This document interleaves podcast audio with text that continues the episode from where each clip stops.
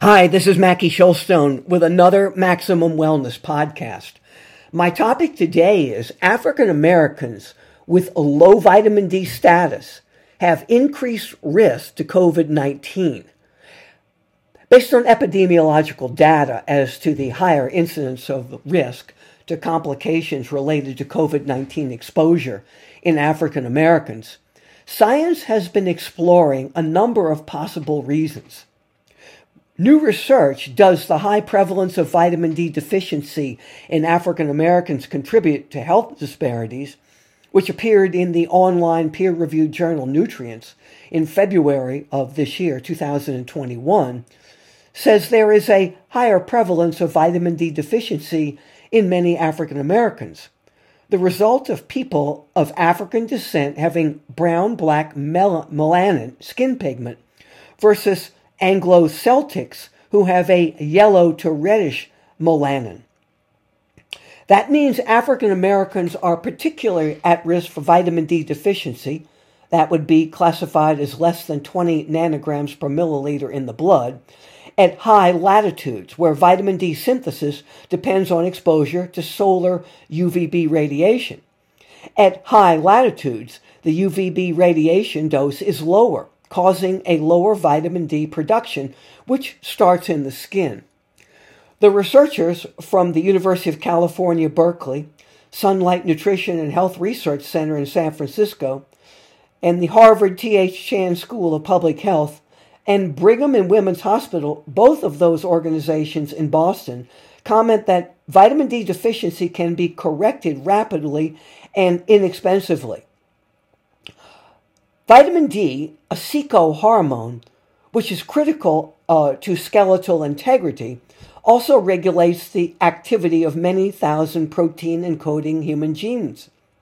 Vitamin D's conversion from 25 OH vitamin D2 to 125 OH D3 is a multi step process in the body. The process begins when vitamin D3 is synthesized in human skin by the UVB dependent conversion of what's called 7 dihydrocholesterol to vitamin D3. Vitamin D3 is then converted to 25 OH D3, which is a precursor of the crucial vitamin D steroid hormone known as 125 dihydrovitamin D3 or calcitriol in, in, a, in a reaction requiring magnesium. I give you this because it's very important when you get your lab testing. They're going to mention look at the 25 OH vitamin D level because that has a longer half life in the body. But this is a more complex procedure. Skin, it has to go to the liver and then to the kidneys. And with age, things can affect that. Now, evidence points to the evidence points to the fact that higher 25 OH vitamin D levels can reduce the risk or severity to acute respiratory tract infections, possibly including COVID 19, with vitamin D's positive impact on innate and acquired immunity. The researchers cite evidence which says that the incidence and mortality of COVID has been far higher in African Americans than in Europeans after adjustment for age. African Americans are 4.5 times more likely to die from COVID 19 than European Americans. As for vitamin D's effect on reducing COVID 19 patients, uh, from advancing into intensive care units, quote, in a non randomized intervention study conducted in Spain among hospitalized patients hospitalized for COVID 19, high doses of vitamin D, that's 25 OH vitamin D3, were administered in combination with standard care. Only 1 in 50 re- required admission to the intensive care unit compared to 13 uh, out of 26 comparable control patients. Vitamin D is mainly found in fish and fortified foods such as milk, and of course, sun exposure, if possible, which is why vitamin D supplementation based on laboratory studies is required to meet the Institute of Medicine's, that's the IOM, level of at least the 20 nanograms per milliliter I quoted earlier. However, let me quote Levels between 20 and 30 nanograms per milliliter have been associated also associated with lower risk of colorectal cancer, total mortality, dementia, multiple sclerosis, and bone mineral, den- bone mineral density, end quote.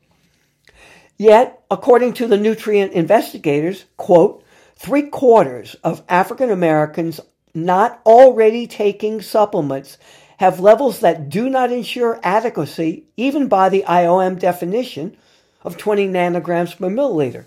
And 96% have levels below the 30 nanograms per milliliter.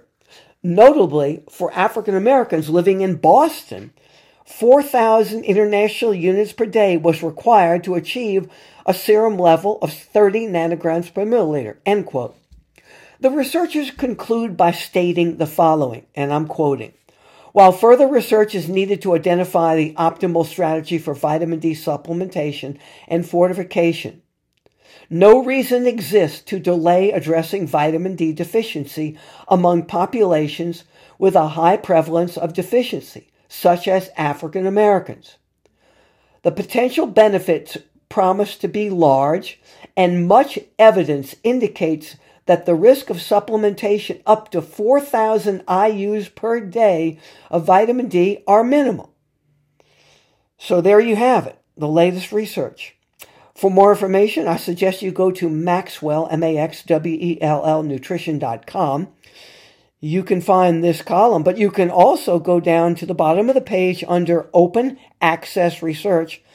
And for your own self, you can read this study as it was taken from the journal Nutrients. So there's a lot for you to find there and more. Again, maxwellnutrition.com. Until next time with another Maximum Wellness podcast, I am Mackie Shulstone, asking that God bless you, keep you safe, healthy, and prosperous in these times where more and more people now are being vaccinated with the three vaccines out there. Uh, I wish you um, good health and prosperity, and um, uh, we will get through this COVID uh, 19 uh, over, over a year now, and things are starting to look up. Until next time, God bless you. I'll talk to you with another Maximum Wellness podcast.